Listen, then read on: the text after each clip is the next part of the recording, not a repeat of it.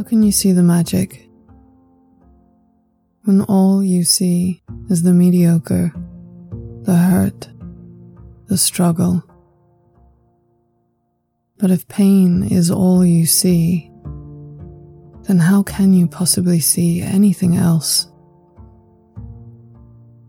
Magic is not so much something you occasionally do behind closed doors or under hooded eyes, or in the quiet treasures of time you pocket for yourself. It's a way of living your life, a way of approaching the world you move through and the relationship you have with everything you come into contact with. True magic lies in the details, not only in the wonder of tiny heart, plant, or habitat, but in everything within yourself. The multifaceted aspects of your beingness, the mirabilia honored by the bones of your creativity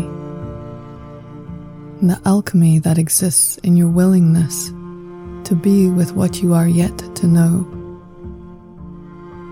and your understanding that what you do not know may be the greatest wisdom of all.